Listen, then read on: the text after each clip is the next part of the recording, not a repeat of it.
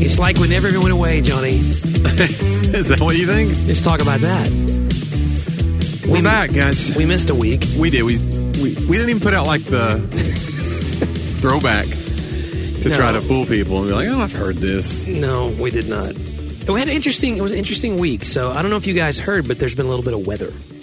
But everybody has weather. That's the thing too. It's like I know we're going to tell our weather stories, but do you really think people want to hear our weather stories? I think mine's pretty interesting. There I was. There was ice. Yeah. Well, if you make if you say it like that, it makes it All right, make go me sound ahead. like an idiot. So Well, p- here's the thing. We probably have some northern listeners, yeah. and they're already rolling their eyes because they're like, "Here we go. These Tennessee boys are going to tell about the time that they couldn't get their cars down the road and a little bit of ice." Okay. See, you you, That's what I'm saying. That's like I don't agree with that. I'm just saying that's what's happening. you kind of sound like you agree with it. I don't because we don't have the trucks and the brine and the treatments. I do have the truck. That's the thing. No, no, no. I'm saying like when we get snow, what I'm defending the, the position that this idea that people drive better on ice in Massachusetts. Well, they plow it the next day. Right. You're good, pretty you keep much. chains in your trunk and stuff. right. You know what I'm saying? No, it's not just that. It's not just your preparedness. It's the city's preparedness versus Tennessee's preparedness for snow. How many times could you say preparedness? Our preparedness is perplexing. perpetual preparedness is what they. yeah. Listen, guys, I don't. If the if my if our northern my northern Like nobody listeners- can drive on ice. It's ice.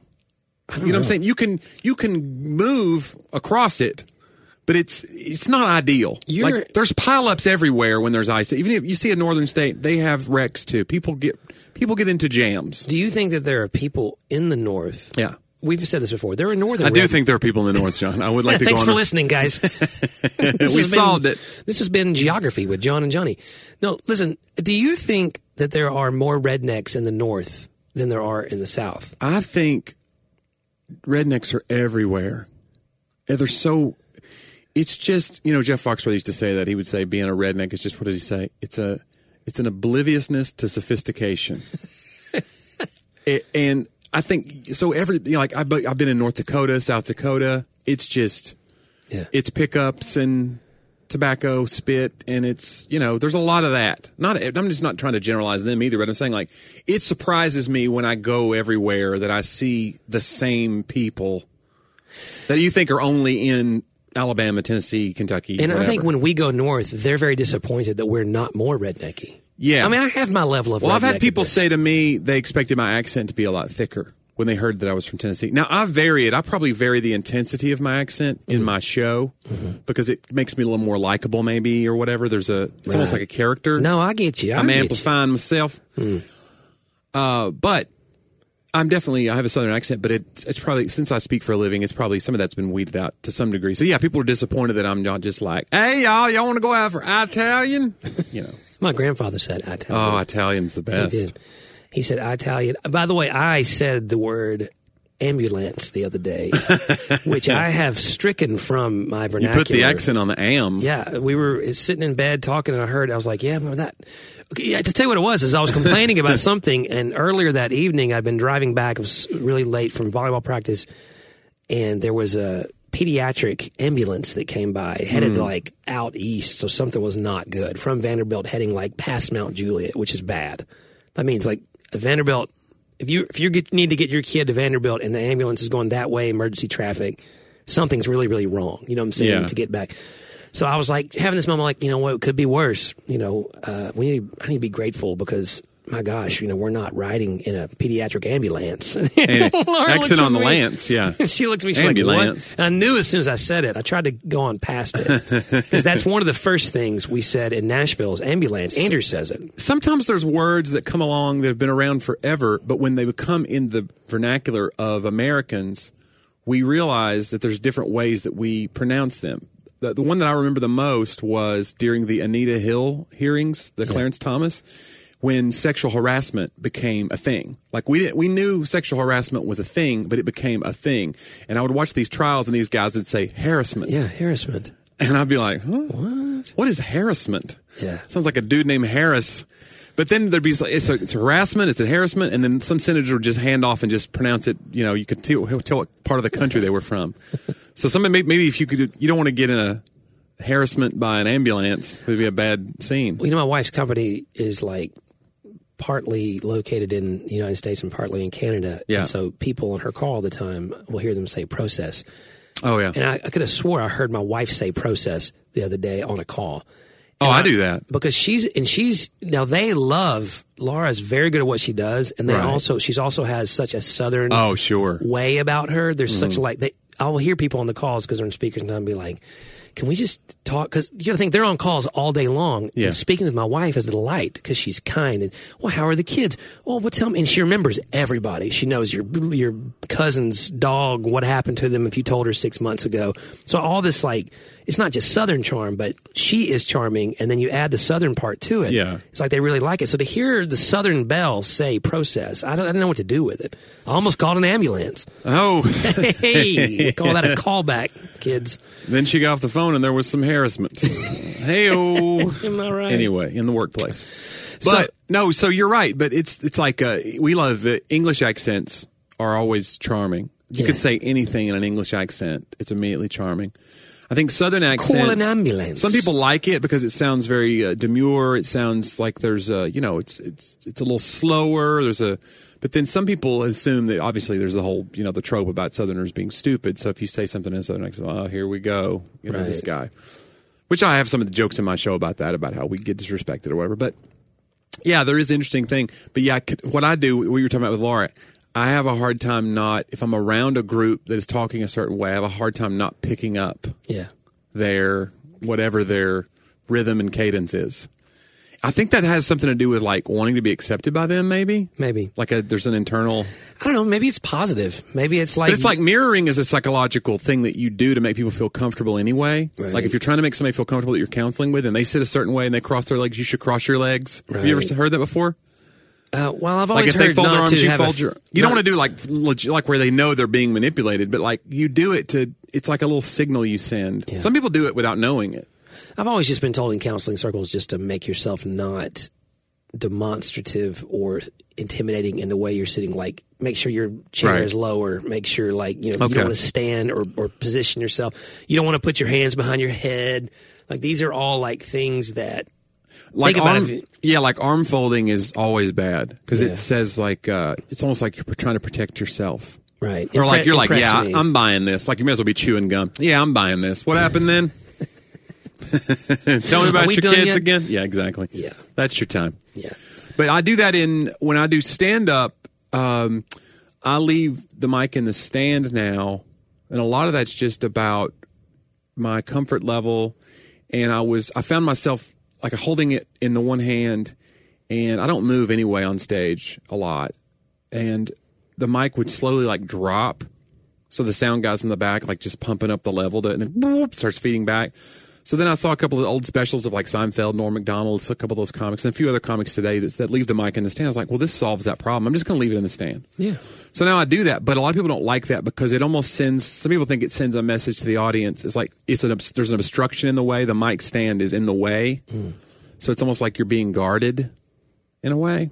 I don't know. Maybe like- I. you- It's hard to know. Like you could say, "Well, I got big laughs," but then you could, but how how much bigger would your laughs be if you moved around a lot and you had the mic out of the stand and you carry? Like I don't know the answer to that because I just feel like a cheese ball when I like prowl the stage like a panther.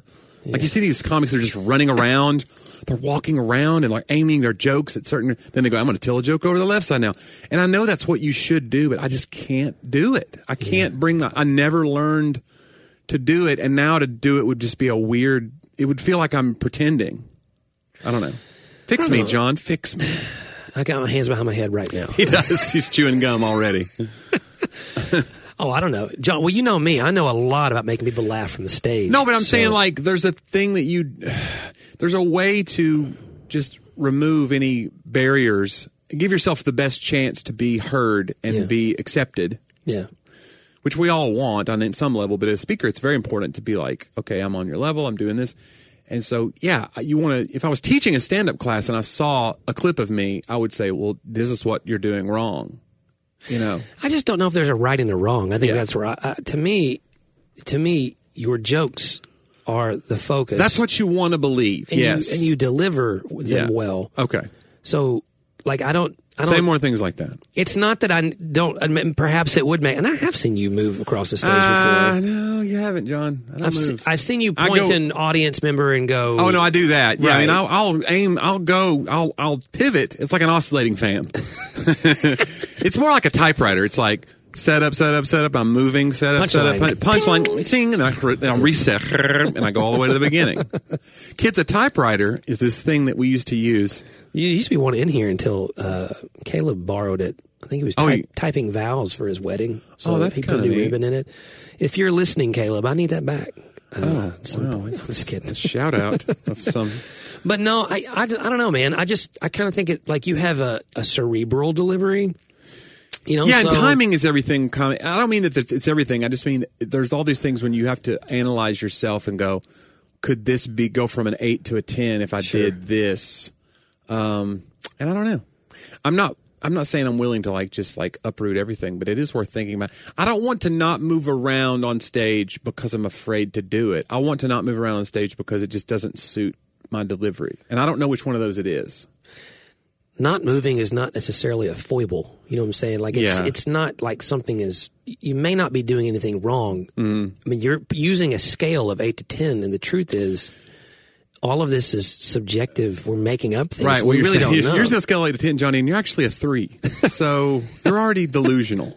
I don't know, man. You know, audience. He, he, I think you and I both struggle with, like, and even in my own recovery process. It's so funny. So we we went to a virtual service on Sunday, and on our staff call Friday before I left to go out of town, we were talking about it.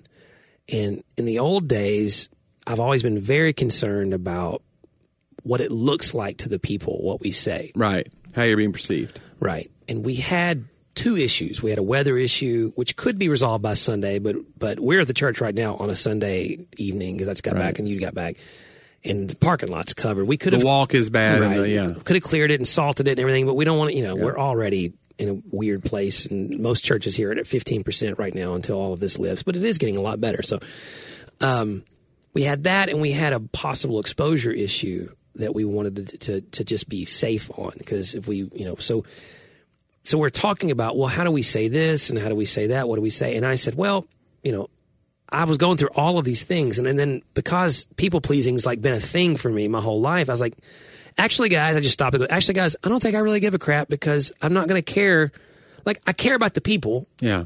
but whether or not I got this press release that we're basically going to make just perfect for them to go, well, I just think maybe they should. Yeah. Look, let's massage these. right. We have to words a lead bit. and not lead. Like we're going to lead where we're going to go, and other places we're not going to go. And at some point, we're going to do it. And you're going to like it's almost like giving people way too much power to worry about that Yeah. instead of just leading them. And if they don't like where you go, I mean, that's just part of it. We're just, well, tell me you don't like where we go, but I don't want to like, you know, I'd rather have that conversation than Yeah. try to make sure we always say things in a way where you never tell me you don't like it. Like I think that's that's the difference. So when I think about preaching, or and I know preaching and comedy are two very different things, but writing, like I mean, when I'm writing for an audience, you go, I want to write something that I agree with. Yeah. That's super important Right. and I want to write it in a way that would reach me. Okay. Uh huh. I mean, if I if I write something in a way I think that wouldn't reach me, then then I start to feel disingenuous to myself, or Yeah. that I'm not being authentic. Yet then sometimes something will come out like, "Hey, you're not reaching a whole group of people unless you say it like this," or "That's that's too too research based," or "That's you know Right. whatever," and um, or not enough. You know, if you really want to reach people, you're gonna have to go further with that. So, but you know the difference between further and farther, by the way. Uh, farther is like a physical distance and further is like a metaphorical one in general Okay. is what most people think so Interesting. yeah uh, at any rate I think they just used, get used interchangeably. they do they do Yeah. so i just i was i've been i've been editing working through edits from an editor Yeah. a lot Further and farther. and uh, that came up so but i edited the editor so i may be wrong i haven't even looked it up again but i feel like that she used farther wrong now she found a good 5000 things that i Yeah. did wrong so so she's she's got the upper Man, hand There is a critical spirit in Right some of now. these editors. I've noticed. just making it better, man. It hurts though. Just- oh yeah. So- it didn't hurt, so it hurt really bad at first when I started writing. Well, you want like you know there's an editor. You know they're going to find something because it's their job. Right. but there's this weird pipe dream like I do this with jokes too, where you go, I think this one's done, and then like you want it, like you have this dream that it's done out of the box, Yes. and uh, that you don't need to do anything. Wouldn't that be great? I wrote this racism book with Reggie. It was supposed to be 70,000 words for Zondervan. Right, I wrote 91. ninety-one words. That is not a book, John. 91,000 Oh, words. that is a lot. That's hard to It was say. very concise. You wrote a pamphlet. To the point. and so when I turned it in, it was like right before Christmas. And I was like, nah, dude, I poured my life into that book. Uh-huh. Like, I poured, e- I, buddy, you're talking more research. I have a stack. You could ask Laura. There's a stack of books that lived in my house, still there. It's in a box now because I have to reference them still of material things. I mean, I, I went deeper than I've ever gone in any topic. I mean, I'm into conservative, uh, nationalistic politics. I'm into history. I'm I'm going through Reconstruction and the election of 1876. I'm going into I, the terms of white privilege and Christian nationalism and the beginning of the the conservative evangelical movement. I've not and it's- heard of any of these things. Have these things been in the news? its coalescence with uh, Christianity. I mean, like it's so much. And Yeah. when I turned it in, I was like, okay. And she came back. She was like, look, I can't get to this anyway for a few weeks. Oh, right, I I'm going to remember need this. you to trim it. And I was Before like, she would even read it, she was like, "I can already tell this is too many words." well, she said that's way that's, and I knew it My was. head hurts, John. Yeah. Go ahead and she cut. was so kind. Oh, She- okay. She, she, said, I hadn't looked at it. She's, I'm just telling you, I can't get to this anyway for a few extra weeks. Why don't you go ahead and try to trim it? Right. So I trimmed it down to 72. And it was more than anything I've ever done in my life in a book. It, it was like, it was like bleeding myself out Yeah, with it's tiny like little cutting off razor your blades. arm. It was Yeah. like, oh, what is going to make it? So the unintended consequence of all that cutting, so I turned it in. Now she's gone through it and she just hands back the edits. yeah. Now it's the real I have to go through. The unintended consequence. I'm gonna have to meet with her tomorrow, and if she's listening, I'm so sorry. I, I'm embarrassed because when I cut everything Mm-hmm. and put it all in, I think I cut all the transitional ideas between a lot of things. Oh, so it feels like jump cuts. It feels first she's like, wow, how did we? In my mind, well, I mean, there's probably two, three things in between here that Yeah, would- yeah. made it made sense. And so it looks like that. I, I mean, It's I, like deleted scenes in a movie. You're like, why did that guy kill that guy? Well, Right. that scene didn't make it into the movie. That's why you would know. Now, I probably gave the reader more credit than I think a lot of editors do. You know, like I'm thinking, okay, uh, we you know where what topic we're on, but a, a good editor will help you know. Hey, you can't assume that. You cannot assume that any of the readers are are just tracking with all the stuff inside your head. You know, so. So she was really good at that, and I think the book is much better. But I have sp- now, though, because of all the transitions, I just added about eight thousand words back to it. So I don't know what Ah, John, we're gonna now do. you gotta- Now she's gonna be like, Maybe- "We're gonna go cut this." And I'm Could you take all the words you've cut and make another book? It's like the B sides. I, I've, I've kept them, There you go. but no. If you I'll think this was a release- jumbled, Release- non-transitional mess, We'll release that book under my name and just see what we do. see what we got.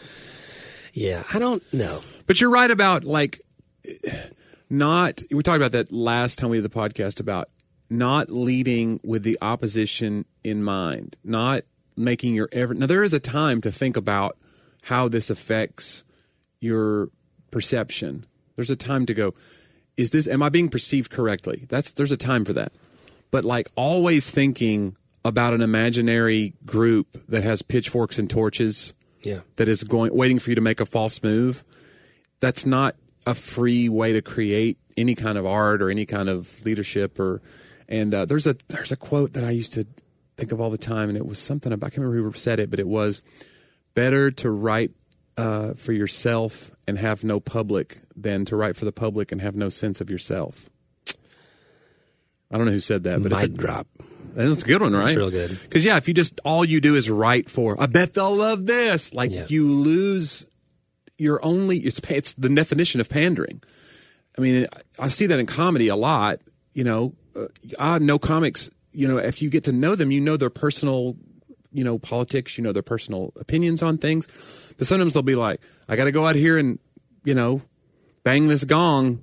And they're not even, they don't really feel that way. They just know that this is the thing to do to get, Yeah. you know, I mean, you see it. I mean, I see it so much. Oh, Mike, where my weed smokers at? You know, automatic huge applause or whatever at a, at a comedy club. You know, it's like I'm- I'm- you don't even smoke weed, dude. What are you doing? Oh no, I just I like to get them all okay, man, whatever. But it's like, that's not you. You're not being yourself, really. Yeah. So I don't know. I, I think the thing we're all afraid of is, is if if I am myself, Yeah. it might not. If they reject me as my real self, what would that look like? That's the devastating thing, Yeah. right? So if you protect yourself from that devastation by not fully being yourself, you feel like you're insulated from that pain, but you're then you just you're dying a little bit every time. Yeah, Cuz like eventually for me, I would end up with a show that I hated, even if it was killing. yep. I'd be like, yeah, but it's crap. You know. There is always that. Of course, we're speaking from a very privileged state because we get to do artistic things Yeah. as a living, and lots of people don't get to do that, and I understand that. And it may not be that we get to do that forever. Like where Hey, we didn't believe- always do it. well, believe me, this year has taught me that that it's Yeah. like I, I appreciate the opportunities more. We talked about that in the very beginning of the pandemic. Is when work starts to come back, I really do feel like I'll appreciate it more, like I did when I was just starting. Yeah. and I think I have. There's like I'm going when I leave from recording this, I'll go do a show at Zany's tonight, which is my home club in Nashville, and like there is something about just like I'm gonna go tell jokes to strangers tonight. Like it feels like it did in the beginning almost again. yeah. So which is good. Well, and you're you're much more well equipped now, and know the road, and Yeah. I think some ways, you know, people people like us, I think sometimes we do get in our own head and the longer we've done it, the more the pressure is to do it better and do it well and you don't have you have a different kind of pressure when you're f- first starting out. There's an excitement to it. Yeah. And so again, these are all the whole- these are all sound like look, I know this. If I'd have heard somebody when I was on my fifth rejection from a publisher, you know, act like, oh, you know, it's just so hard after the expectations are because you write so much. You know, and again, I'm just a collaborator, so that's not even Yeah. a, for the most part. I get a few of my own things, so I'm still very much a working writer who gets a lot of no's. I got a no this week. I mean, so I, I I get that, but being a working writer is a privilege in and of itself that you get to do that. So, but this, I think, just this this idea that if you're going to do something worthwhile that you are you are proud of, you got to be okay with the fact that everybody else might not buy into it. yeah, Um, for sure. That's the thing of going, um, like if you go viral, like I've had some clips now that have started to get a lot of views, like my dry bar uh, special, the clips started coming out. And so that means, well, they have 6 million or so subscribers. So that means 6 million people or so get a like whatever, a notification, new clip, and they'll just, you know, a million of them will go watch it. Well, now a million people have seen the clip. Well, even if only half a percent of those people don't like it, it feels like a very vocal minority when, if they leave a comment, you could have a hundred comments in a row and then one comment be like, I don't get this guy, you know, and you just go, ugh. But like, that's the price. Like, you can just go, you can be anonymous and just be like, well, the, I've had 14,000 views on this other clip and hey, there wasn't very many comments, but nobody nobody hurt my pride. But if you're going to have a million people see what you do yeah, in a day or two, there's going to be some of them be like, "I don't get it." And then you have to just be okay with that. it's huge. that you're And I'm not getting- okay with it, John. That's why I want to talk I to you asked about. them to pull my clips. Uh, this- I cannot take all this criticism. No, it, it's true. I remember the first. Ever told you about my first agent? Um, so I'd written the Reggie book, the first one. We got the Thomas Nelson deal, and a guy named Mark Batterson. You know Mark Batterson, yeah, the very, pastor yeah. in Mhm. DC and, and author It's written a bunch of books.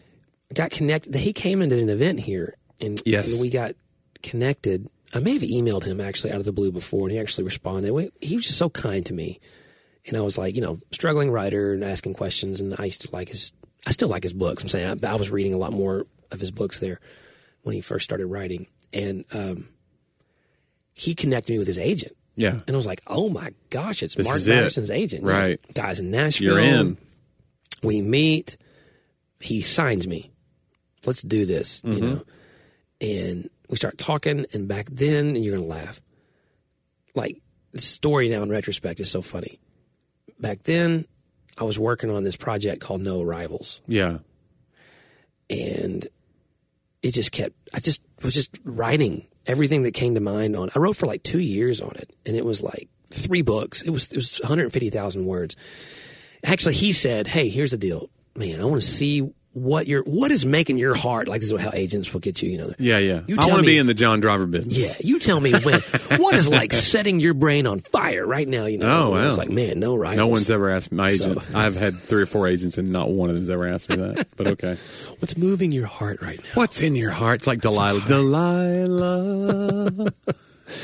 And I was like, well, there's this thing I've been writing is like, I want you to bring it all to me. Like, I want you to just, I was like, okay, it's going to give me a few months. so you firehosed him with 150000 Well, it wasn't quite that. I went, thought I have an Mm. Yeah. agent, I have an inroad, and I'm going to go. And I just went, and for the next like two, three months, I finished it. Man, I wrote everything about the whole thing I could. It was like I don't know how many chapters it was. It was crazy, but I brought it to him thinking I was it was a safe place because I had a because I'm real relational. Like man, so I'm going to the whole point. Like I put myself now into someone else's under their care. yeah.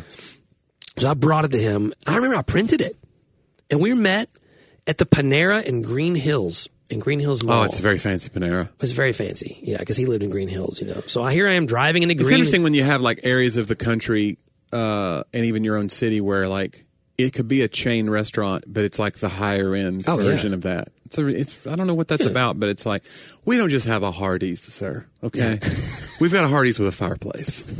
You're like, okay, whatever. I don't know. We serve crumpets, not biscuits, at this Hardee's. Uh, it was right next to Cheesecake Factory. Oh, oh, very prestigious, or prestigious, as some say. Here's Mm-hmm. another one of those words. Yeah, and so um, I remember like I'm driving to Green, and it's so crazy because I'm like this. I know this is dumb. And I don't remember th- having some like class moment with it because I'm driving an old beater, but I'm thinking, you know, hey, I'm driving into Green Hills. All right, With to this meet with my agent. Huge printed manuscript. I got a stack of money. You thought I got a stack of hundreds right here. Well, no, I I'm just getting thought, ready to hand this you know, guy. hey, this is great. Yeah, I always have that, like, you know, your gift will bring you before great people. Uh-huh. right. And all You didn't think that kinda it would idea. say kindling. right. well, I didn't think it was like amazing. I just thought finally maybe someone will read Yeah. it, Oh, of course. and and they'll tell me, you know, Yeah. you know, and so I brought this guy my whole soul, Yeah. and I gave him all the caveats. It's like, hey, I'm aware that this is huge, but you asked me to just get it all down. Yeah. I think he said, actually, I think what he said is vomit it all out. It was Oh. like some sort of way. Much worse than the whole brain on fire heart thing. Yeah. What's setting your brain on fire and you need to vomit it out? this guy's very, he needs to be a writer. This is a very colorful language. I don't know why he was an agency and not writing. At any rate, I brought it to him. He took it. I think I gave him a disc as well, but I think I, I like, I, I wanted Uh-huh. Like this. the ebook or something? you know what? It's Oh, right- I don't, it doesn't, It's John, here. this is a radio. It's thing. here. This is a podcast. I just realized it's behind me. oh boy. Yeah, it's right there in that box. Oh boy. It's a manuscript box. Anyway, The shelf can barely contain it. and uh, Setting the shelf on fire. and so I remember, like I don't know, a month later, Yeah. I got this email, and it was like, "Hey, uh, read through some of this. Yeah. I mean, I'm just going to paraphrase it because I think it's pretty close to it. I don't really get it. Oh no. Best of luck to you in the future. oh, best of luck. Yeah, it was like a. Dear John. I'm like, are we like we have a contract? Nope, we don't have a contract. It's Oh. I think over. we need to see other people. Yeah. And it was like someone took a baseball bat to the crotch. Like it really was like, Like, a, not you, but someone. Just like you're watching it, like on America's Funniest Home Videos. it was like someone else took a baseball bat and hit me in the crotch. with okay, it. thank you. That's Yeah. better. There You need. go. to, are you sure you want to be a writer? this is what the 'Cause editor this was is the- saying. Like, what are you talking about? I've been giving you all this credit. I'm, I'm gonna. That's gonna be on next in the foreword of your book. Reading this book was like John took a baseball bat and hit someone else in the crotch, and I watched with glee. I just figured you would know I was talking about me. Ah, okay, it's fine. oh my gosh. Yeah, that is a weird moment though. Like, um, yeah, I signed with a big agency a few years ago, and like for the first year or so, every time my agent would be like, "Hey, let's do lunch," I was like, "He's breaking up with me." like I was like ready for the, Oh, "I'm yeah. not making enough money for him." Oh yeah. Well, ne- needless to say, I was not a big fan of agents after that for a while. Yeah. Mm. Until I landed the best agent that there is. Like he's unbelievable. But my first meeting with him was like because it was for the Tim Hawkins book, Yeah, and you had connected me with Tim. Right. We went to dinner or lunch. I connect people, John. Dude, it was great. Tim and I hit it off. Yeah, I met his brother's manager. We talked. We had a good book idea. We were off to the races. I had it. And then Mm-hmm. I think I helped. I helped shape that book idea, if I remember correctly. We talked about the whole making it a diary and having Mm-hmm. like foreboding, like thoughts in there that he would that would come to bear later in life. you know it's Like, too he- late to get points or royalties. I know. I just I remember this. that like we, you know, I think I you are absolutely huge to, to give an opportunity, and I'm still don't- so grateful. I need to write a book. Don't You do, I? Man. you do, and I know a guy that can help you, Okay. Tim Hawkins. and so, uh, anyway, anyway, we went to eat at Ted's Ted's Montana Grill. Uh-huh. Montana Grill. Uh huh. Had a great time. That's still there. I don't know. He's still making those buffalo burgers, Down bison burgers. West End. That's where that one was. Bison is supposed to be like better for you, but it's a little drier. That's why it's better for you. It's That's the what I fat mean. That's getting you. I know, but it's what makes a burger a burger. Remind me to tell you about my like two weeks of just utter. And again, I understand people don't like our dietary journey. I don't think they. I don't think they like it or dislike. it. We don't know. We don't. We get, don't know. What we don't they get like. feedback. We assume they dislike it all. Maybe they're sitting right now, just like, like, oh, on the please tell edge me of their what you're. seat. Yeah, exactly. So uh, I remember Tim's manager Todd called and said, "Hey man, listen, um, we like you."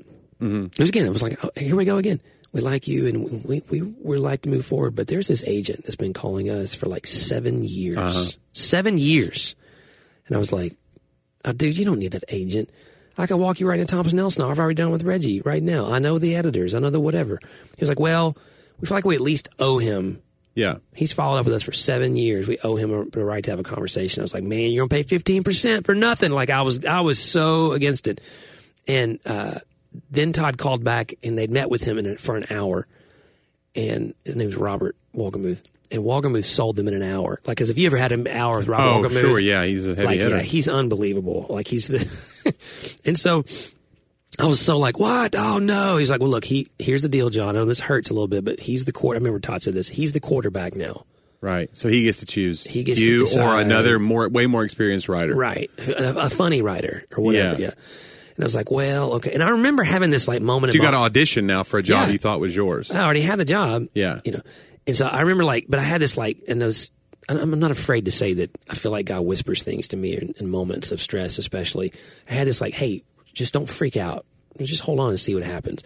So I had this call set up with Robert Wolgamuth. And first thing he said to me was, he said, "So I've been looking at some of your stuff online, and I, you know, I'm really interested in your Mennonite theology. Oh, there's, So another a- John there's Driver. another John Driver who's a Mennonite theologian.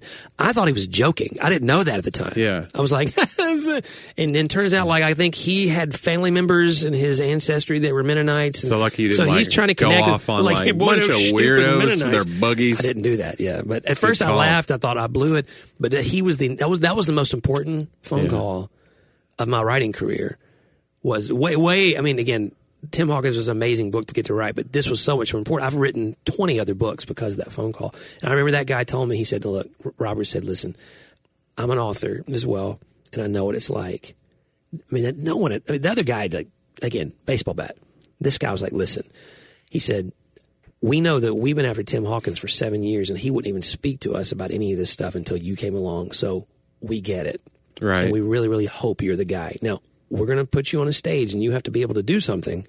We can't. We're not giving you the book right now, but we're cheering for you. Like we want this to happen, and it was Yeah. such like a relief kind of thing. And and then the first sample I wrote, which is always this, this Robert's like a mentor of mine now and he, he I sent this thing, and it, you freak out when you send that sample. Oh, sure. You hit send and then you're like, is he reading it? Is Yeah. He, is he? And it If it's could been, be- if it's been if it's been 20 minutes, you're like, has he read it now? Why haven't I heard back? And it's often two, three weeks.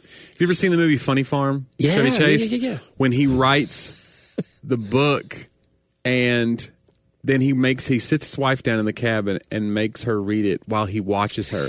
and when she gets to the certain part, she he goes, yeah, and she goes, what? And he goes, you didn't get to the funny part yet. She goes, what? With the part with the squirrel?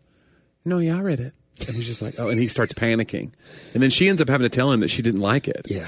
and it just like almost destroys their marriage or whatever. Oh, yeah. So that's what you're doing. You're be like, oh, come on, it's not reading. He's- Yeah. He read it. He hates it. He hates me. I, oh yeah, and I, I was way less healthy than I am now. I still struggle with it, but I was way. And so I remember I got an email. I sent it like ten o'clock that night. I got an email like five a.m. the next morning, and Robert said, "Hey, as a writer, I know what it's like, and this is what he said. I'll never forget it. to throw a grenade over the wall and to be sitting on the other side waiting to hear an explosion. Yeah. You, you want to hear what impact it's going to have, and you don't know. He said, So I just want you to know me and my wife are sitting in bed, I have my laptop open, and we're laughing out loud. We really like it so far. Just Oh, wanted you to know. that's huge. I'll get I'll get back with you, but this looks like it's gonna be it's gonna work, you know. And he just gave me this. Mm-hmm. I was like, oh my gosh! So it was just such a gift. You just never know who you have, but because he again, because it was a stupid sample. I wrote a bunch of ridiculous, like I went meta, like you wouldn't. I don't. I know you never read the book, but I went so. I did read the book. You, don't did think I read the book? I don't think you read. I read the book, John. What was it called? it's called Diary. It's called Diary We'll of a start here. Jackwagon. Bye. I'm just kidding. Yeah. Um, anyway, but that Tim was. a- Hawkins with John Driver. I think it was one of those that have my name on the cover, but not the title page. and it was time. You know, it was, it was it was right next to Bubba Wall. Oh. Like, what's our Bubba- smallest font that we can have on here that they can put your There's with? been. I just I'm doing a book now. My name will not be on the cover. It's the first one, yeah, okay. but it'll be on the title page. Uh. So how does that work? I don't know. It's very interesting. Do people read the title page? I don't know. And like, do I tell people that I don't know? I'm really excited about the book though. They're great people. It's gonna be awesome. So, With. it's like, So, yeah. do you- but you're writing. You're writing. You've got. You're on, up for a couple things now that you're like totally okay with being ghost. uh, I got rejected on one. Yeah, the one we were talking about. Yeah. Okay. But it was they said I was a perfect fit. They just wanted someone who wasn't A perfect fit. doing other we need somebody who. less perfect. Uh, Yeah. no, it was great actually. It, they remember me from the future, but they said because I'm doing other projects, they wanted someone who's going to be like totally Yeah, more dedicated to focused. it for the time. I was Yeah. like, F- focused? What? Yeah. I can do this probably. No. I don't know. This I'm shaken now. I'm embarrassed. When I talk to the editor more, I'm shaken. Johnny, it turned. I told Laura, I was like, I'm not sure that I've not been fooling myself this whole time that I actually write books for a living because Hmm. this doesn't look like that I do, according to this. So we'll find out. But Well, I can't wait to find out. You've got other skills, John. You'll be fine. I can weed eat. I Yes. still can. It hurts my back a little bit. Maybe like one of those shaved ice trucks. Oh, We could do like a food truck, John. Oh, what kind of food goodness. truck would we have? Like, uh, what, do, what do you think? I what do you think you cook well that you could make like mass produce? I cook well. Yeah. Or what can I get my wife Like to you teach get a me? griddle and a, and a thing. Like I think I could have like a grilled cheese truck that would just like set the world on fire. Well, the grilled cheesery, cheesery is already like a big. Well, I mean, deal I right could. now. This could be a different one. This is a different spin on it. What would you do? Would you- uh, loved bacon in the grilled cheese? They already do that. You need to do something unique. See, this is our problem. what about like a? We're late to food truck culture. We're late to everything. Why are we always so late to everything? I don't know. Oh my goodness. I think it's interesting that people like food trucks are expensive. Like, Oh, yeah, they you are go to now. food truck and be like, you get a burger, you get your fries, and it's $40. forty dollars, and you're like, this is I'm eating on you- the sidewalk. you- yeah, you're you're sitting down on the side Well, in a sir, you're parking lot. paying for the experience. You're like, Yeah. this, I, I, This- I I'm got afraid gum for my on life. my shoe. Yes, it's dumb. Someone just robbed me of my burger. But there's bacon in the grilled cheese. Oh, I didn't. what was the Okay. one we used to always go to with Andrew all the time? The st- Haas burger. Yes, stuffed burger. stuffed. with the cheese in between the t- patty, so that when you bite into it, ch- molten lava. Yeah, it would burn you. cheese. And you loved it though. I don't know. You were like, man, I feel like the cheese on the burger is a good solve. it's never hurt so good to burn my mouth on that level of cheese. It just feels irresponsible and reckless. Johnny, you know you're supposed to let it cool for a second. No. You were just going right for it. Yes, And you feel like they're being irresponsible. It's food, John. you were the reckless one. That's why I like a burger more than a steak because like a burger is ready. Like a steak, you gotta like okay, the a one or cut it up. You gotta cut, gotta have someone cut it up for you. you know what I mean? Do you cut up your whole steak before you eat it? No, but it's just the whole What are thing you, of like it's a four-year-old? lot of it's a lot of waiting around. And you put A1 on it? No, but That's ridiculous. Ketchup. It's a lot. I'm the seven year old. It's a lot of. No, I don't eat anything on my steak now. I just, but I get it medium. I, I was a big, I was a big like medium well, well done Oh, person most of no, my there's no life. taste. I know. It's just like the bison. You I know, could have had told to, you I had this. to learn. I know, but I would have thought, yeah, but it's raw. I'm gonna get E. coli. I would have fought you on the whole health. Do you know how many It. things I try to convince you about related to food that you don't listen to? And how many things have, have I turned out to be right about? The steak is at least one. That's one. What if coffee is next? I, I listen. I told Curry I was gonna try coffee this year. Okay. I feel like it's my year. It's my coffee year. You need, but you need to. You need someone to listen. We could blow this the first try. If No, someone no, hands you no, the no. wrong If thing. Curry's a good. She's a good guy. Okay, okay. She- and we got the Keurig. it needs. Well, I think you need to go for Starbucks first. You need like But if I can't mass produce it at home for less than a ten It's okay, dollars it's or whatever okay. the Starbucks is, listen. If we were gonna, I don't how know, much is a Starbucks like a real like a real deal Starbucks? It's like eight bucks, right? no depends on what on. you get. Yeah. If you get, I get a Amer- Americano breve, which means steamed half and half with a single pump of sugar-free cinnamon dolce. That's the. It's about I don't know three bucks, four I bucks. think I want. Starbucks. I think I want actual sugar in mine. Okay, you can have the regular cinnamon dolce Okay. if you want. I used to get the caramel apple spice Where? at uh, Starbucks when other people would be like, that's "We gotta not a- go get a that's not a thing." coffee. It's a cider drink, I guess. Oh, okay. Uh, Phew, that's sweet. yeah. Ooh, dog, that's sweet. Oh yeah. Do people up do, do northern rednecks say ooh dog? Ooh dog. Ooh dog. Ooh doggy. Ooh dog is sweet. I say doggy spank a lot. What? Remember Andrew and Terry used to say that. They had some guy in Crossville. Uh-huh. They go doggy spank and I say doggy spank. Doggy spank. What, what's the? Give me That's the something about context. spanking a dog. I don't know. Like that's how I Ted. But I don't understand. Well, well, how would you say it? Give me a sentence where you would say doggy it's like an spank. expletive, like a dog spank. That's a that's a That's not a. I've look never. at that snowdrift. I I've, don't know. ne- I've never heard that in a million years. That's No, a thing it's- you say. I don't know. I may not be using known it you as the 20 true 20 Crossvillians. I don't know. I probably edit myself in front of you Is it because like? of the Is it like crippling shame. Are you? Not like you. s- It's like something is so. It's kind of like this, this. Like people always say that. uh, like that- dadgummit, that- like that- dog spank it. yeah. Or like this idea that the pancake is so good you want to slap your mama, you know, Okay, that kind sure. of thing. So it's, Yeah. you want to spank your dog, you know. It's a, it. It's so it's so good you want to abuse an animal. Is that what you're saying to me? you were okay with hitting your mother? No, I. How come that doesn't bother you? Well, my mom's See, dead, John. You This know is that. wow, wow. Johnny always says that to me. By the way, if I ever complain in my whole life about family stuff, Yeah. I was like, man, every time you're like, you know what? I'm so glad, my So- parents aren't around. right? And it was like, it's What a just, relief. Wah, wah, wah. honey. I can't even talk to them if if I even if I wanted to. But you have you, go ahead though. Keep complaining Yeah. about all this stuff, this, this fountain of life that you have to struggle with and deal with. So How is your mom? She's good. She got the vaccine, right? No. Yes. she has part one. part one. Yeah. She's on her way, man. I heard there were two ladies in Florida that got arrested. Have you heard this? The guys that dressed up like old ladies. I thought they were girls that dressed up like old Oh, ladies. I thought it was two dudes. I thought it was women who dressed up like old women, and they made it through the first one, and they got caught on the second one. it's two women though. I thought it was two de- two guys. Laura read it to me in the car. It seems like a very Florida story, not to generalize, but have you, you heard the whole thing where you can type you type your birthday and then Florida man and you just look for news on Google. There's always a Florida man robs Wendy's with alligator. Like there's always a Florida man that did a crazy thing on your birthday. Yeah. It's a great Google What fun many exercise. listeners we have from Florida? I don't know, and I actually really like Florida. I think it gets the reason Florida is crazy is because everybody goes there to retire. So it's a cross section of all of our lunacy.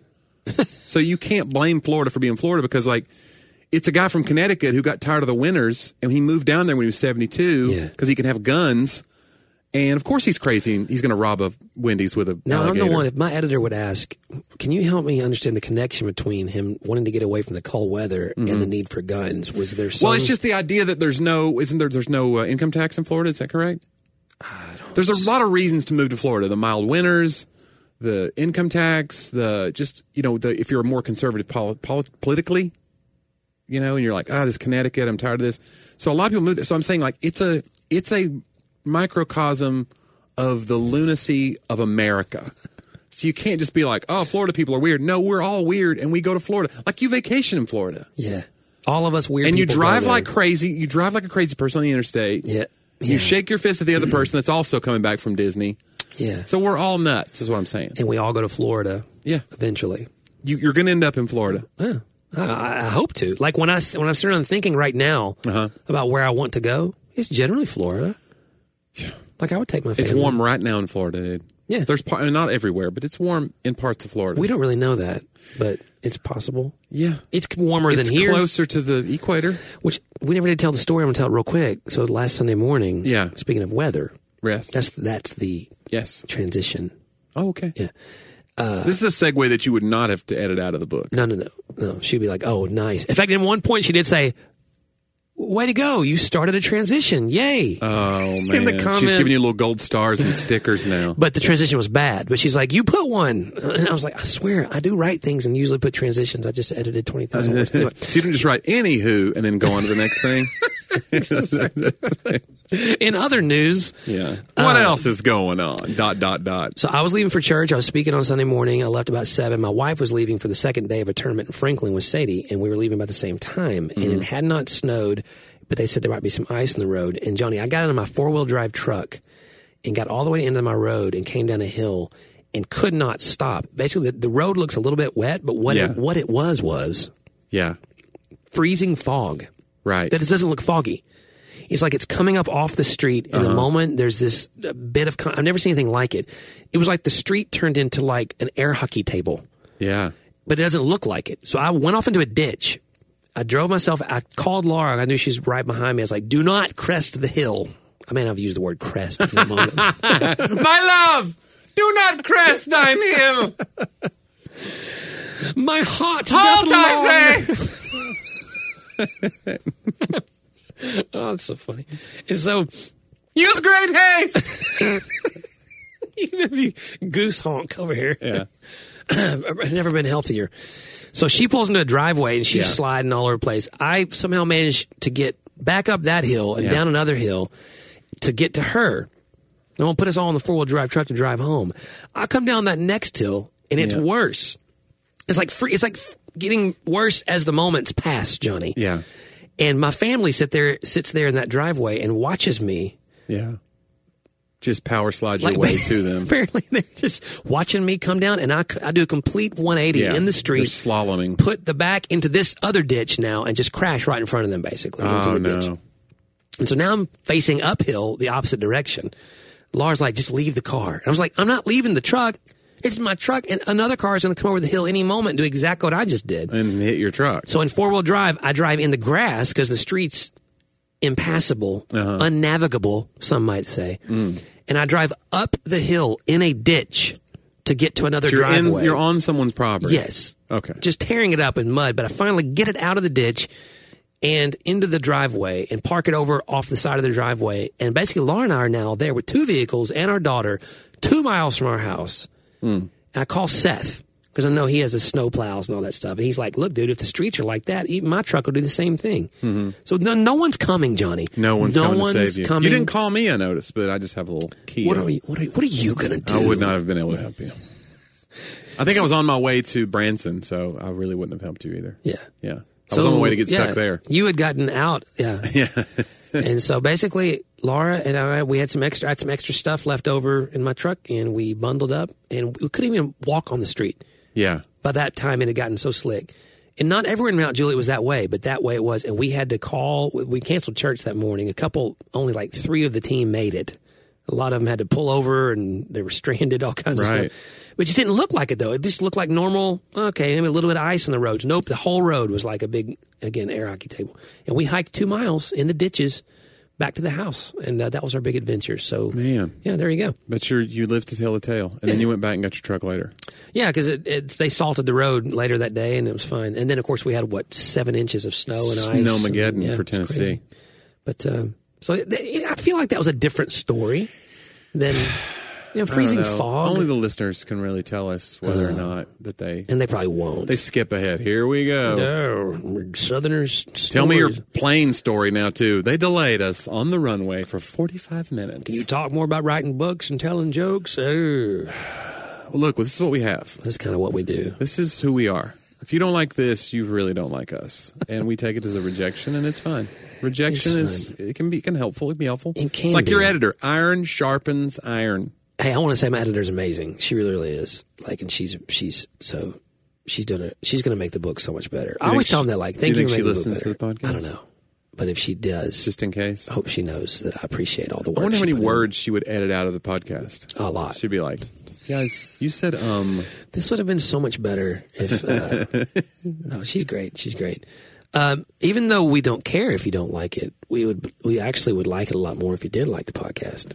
Go like it and find us on talkaboutthatpodcast.com where you can see all the archived episodes. You can go to Hmm. Patreon if you want to kick in a few shekels, help us uh, make more content. and it helps us, uh, you know, just make more things. Yeah, Johnny's not eaten in a year, I so have been eating. oh, okay. I promise you that. But it has been a weird year and a very uh, it's a it's a leaner year. Hey, I'm glad you're out working. That's yeah, awesome. I'm working out. Uh, I'm working out and out working. But I'm going to uh, I'm going to do a show tonight, and then I have uh, I have uh, three shows this weekend. wow, For this is the first like weekend in a while that I've had three things in a row. that's great. That's probably it's probably been a year since I've had well, something like that where it's like an actual you can call it a tour. yeah, it's all And, gonna uh, come back, man. John. I want to believe. Hey, listen, we have a little pool going, and I've been saying since last year that April of 2021 will Hmm. Is be that the one? That's the day when, the, the when- floodgates open. I said by the Oh, end, like that's herd immunity for by you. the end of April, Okay. life will begin to look more normal. Is what I said. yeah, but that's just a very that's very No, easy to no, but listen, there we've already now vaccinated over. begin to. yeah, like You can say begin to now. I don't think we've begun to yet. I'm getting ready to go do comedy in a room full of people. Well, then I'm I've, I'm even Somebody better said than that's I thought. pretty reckless, though. I guess maybe. yeah, but you'll wear a mask to and fro from the stage. To and right? fro? To and from. Hither and thither, Stop not thy comedy. hold thy carriage, my love. Slide down not.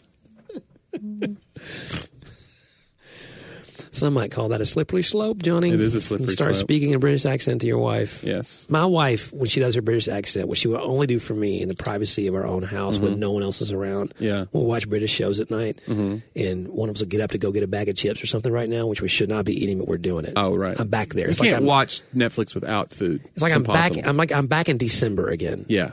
And because I hit this big deadline, I've been very stressed, and I just you know what I do when I'm stressed, I eat So you get up to get the chips. and she'll do some British thing, like she'll say something in a British accent. And Johnny, Is it I good could though? Is it ever- a terrible accent? I Is love it. Oh, okay.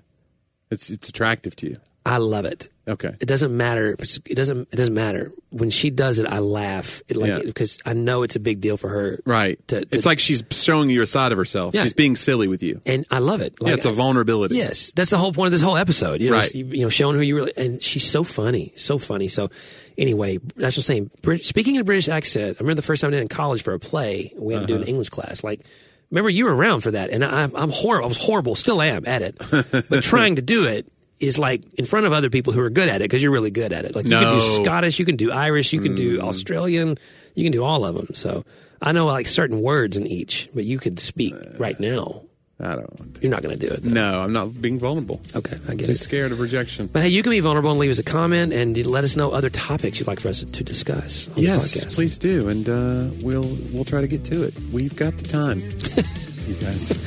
We do apologize for not having an episode last week, but thank you guys for uh, faithfully listening this week. And we'll see you hopefully next week, pending any other major weather issues. Here on Talk about that.